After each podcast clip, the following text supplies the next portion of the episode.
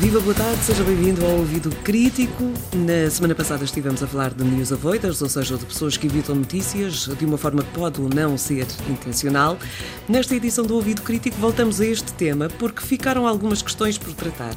Abordámos sobretudo as causas, ou seja, o que leva as pessoas a afastarem-se das notícias, mas falta falar de que preocupações isso levanta e que soluções são apontadas para alterar este problema.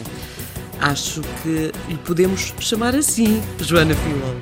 Olá, Noémia. Também acho que lhe podemos chamar um problema e para percebermos porque é que o facto de haver pessoas que evitam consumir eh, notícias levanta preocupação e é de facto, como tu disseste, um problema é preciso lembrarmos que o jornalismo não é propriamente uma atividade igual a qualquer outra. O, o, jornalismo tem uma função democrática essencial e é isso que faz com que ele seja um bem público e também que seja protegido por lei. O jornalismo tem uma série de funções, mas para responder à tua questão vamos aqui abreviar um pouco, não é? E perceber então porque é que, porque é que isto é um problema. As pessoas informadas estão melhor preparadas para julgarem quem, quem, está, quem está em cargos públicos, quem tem cargos públicos, nomeadamente em atos eleitorais, não é? Na altura das eleições. No entanto, o estar informado, ou seja, o ler notícias, o saber o que é que se passa à nossa volta, permite aos cidadãos uma série de coisas. Permite-lhes que se envolvam nas decisões políticas que os afetam mais diretamente, permite-lhes participar no debate público, reivindicarem os seus direitos quando veem que eles estão a ser ameaçados. E sabendo nós que a democracia é algo que depende da participação de todos, do envolvimento de toda a sociedade, o facto de haver pessoas que não participam na vida, vida, pública ou que participam, mas o fazem de uma forma que não é informada, é, é de facto um, um problema que preocupa, porque leva ao enfraquecimento da vida democrática. Ou seja, o vivermos em sociedade dá-nos direitos, mas também nos atribui algumas responsabilidades. Claro. Uma delas é precisamente estarmos informados e estarmos atentos ao que se passa na nossa comunidade. E nesse aspecto, o jornalismo né, também precisa de cidadãos interessados nas notícias, ou seja, cidadãos que comprem jornais, que ouçam noticiários na rádio ou na televisão, cidadãos, lá está, interessados uh, pelo tal conhecimento. Sim, Noemi, essa é outra questão muito importante, porque nós não nos podemos esquecer que a maioria das empresas jornalísticas precisa de ter lucro para poder existir. E, portanto, quanto mais robustas as empresas jornalísticas forem do ponto de vista económico, e, portanto, quanto mais pessoas houver a comprar jornais, a, a seguir noticiários na rádio e na televisão, melhor o jornalismo pode cumprir o seu, o seu papel, que é o de informar os cidadãos, por um lado aquilo que estávamos a falar há pouco, mas também cumprir o seu papel de vigiar o poder político e os poderes públicos. E mais uma vez, o facto de ele cumprir bem esse papel e de ter meios para cumprir esse papel de uma forma independente tem reflexos na qualidade da democracia, não é? Porque uhum. se tivermos um jornalismo forte, os, os políticos e quem ocupa cargos poder vai ser obrigado a prestar contas. Por outro lado, o jornalismo também denuncia situações, obriga os políticos a darem resposta a uma série de questões que não estão bem na nossa sociedade e que o jornalismo, ao denunciar, obriga a que venham para a ordem do dia, a que sejam discutidas, a, que sejam encontradas soluções para elas. E tendo em conta alguns dos últimos casos, também por cá em Portugal, podemos dizer que até os tribunais são de alguma forma obrigados a prestar contas. Sim, realmente há muitas investigações uh, judiciais que começam a partir de grandes trabalhos de investigação jornalística. Mas lá está, o jornalismo de investigação exige tempo e, e exigindo tempo também exige meios económicos. Daí ser tão importante também que as pessoas uh, estejam atentas e que, e que sigam as notícias. E eu queria acrescentar aqui uma questão, uh, Noémia.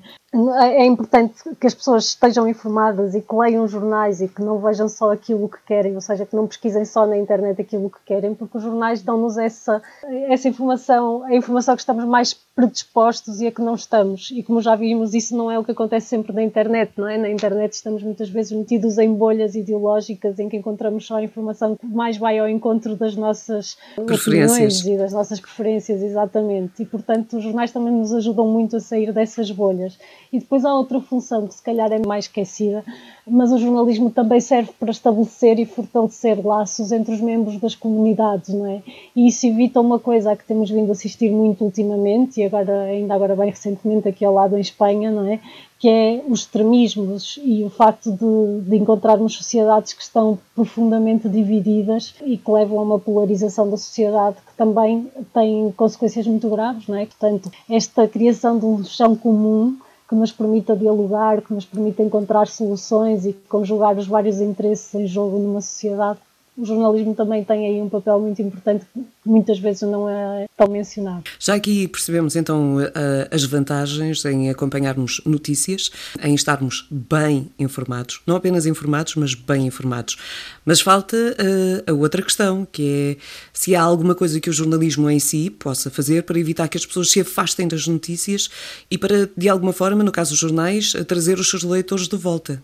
Sim, Noemi, olha, há, há, investigadores que se têm dedicado especificamente a encontrar soluções para este fenómeno que estamos aqui a falar dos evitadores de notícias, dos news avoiders. Por exemplo, na, na Dinamarca, no seio da Universidade de Aarhus, nasceu o Constructive Institute e, e, nos Estados Unidos, na Universidade do Texas, foi criado um centro que é o Center for Media Engagement, talvez centro para o envolvimento com. E, portanto, os investigadores que se têm dedicado a estudar esta questão de como trazer de volta quem está a evitar as notícias, eles apontam soluções que estão muito diretamente ligadas com as causas que nós vimos aqui na semana passada. Portanto, as causas deste fenómeno, deixando-me só lembrar aqui rapidamente quais são, que era as notícias, o facto de haver notícias muito negativas e as pessoas ficarem com, uma, com um sentimento negativo e fugirem das notícias. Outra razão era o excesso de informação e a outra ainda era a falta de confiança nas notícias. E então quem investiga estas questões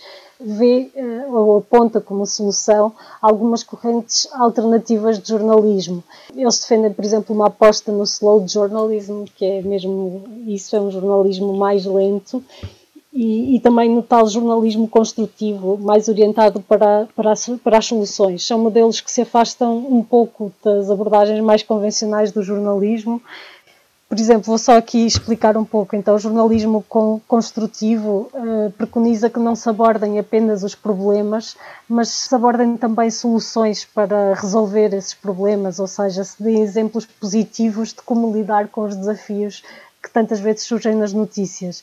Depois chama também a atenção para a importância de traçar uma distinção muito clara entre o que é jornalismo e o que é opinião e apela ainda a que os jornalistas sejam mais transparentes naquilo que fazem ou seja, que expliquem melhor qual, qual, o processo, a forma como trabalham, como é que elaboraram a notícia, porque isso permite aos leitores também perceberem esse, esse mesmo processo e, portanto, avaliarem e com isso ganharem mais confiança naquilo que estão a ler ou no trabalho que estão a, a receber.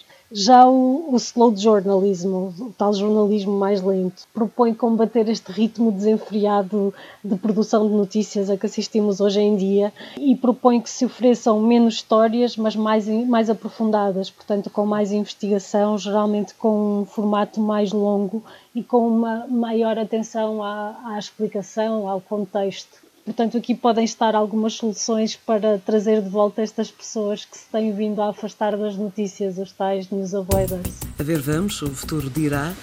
É uma questão que irá ficar no ar. Joana, mais uma vez, muito obrigada. E... Obrigada, Nuno. O Ouvido Crítico é um programa de educação para os média da Antena 1 e do Lopes, Observatório sobre Média, Informação e Literacia do Centro de Estudos de Comunicação e Sociedade da Universidade do Minho. Está de volta na próxima semana.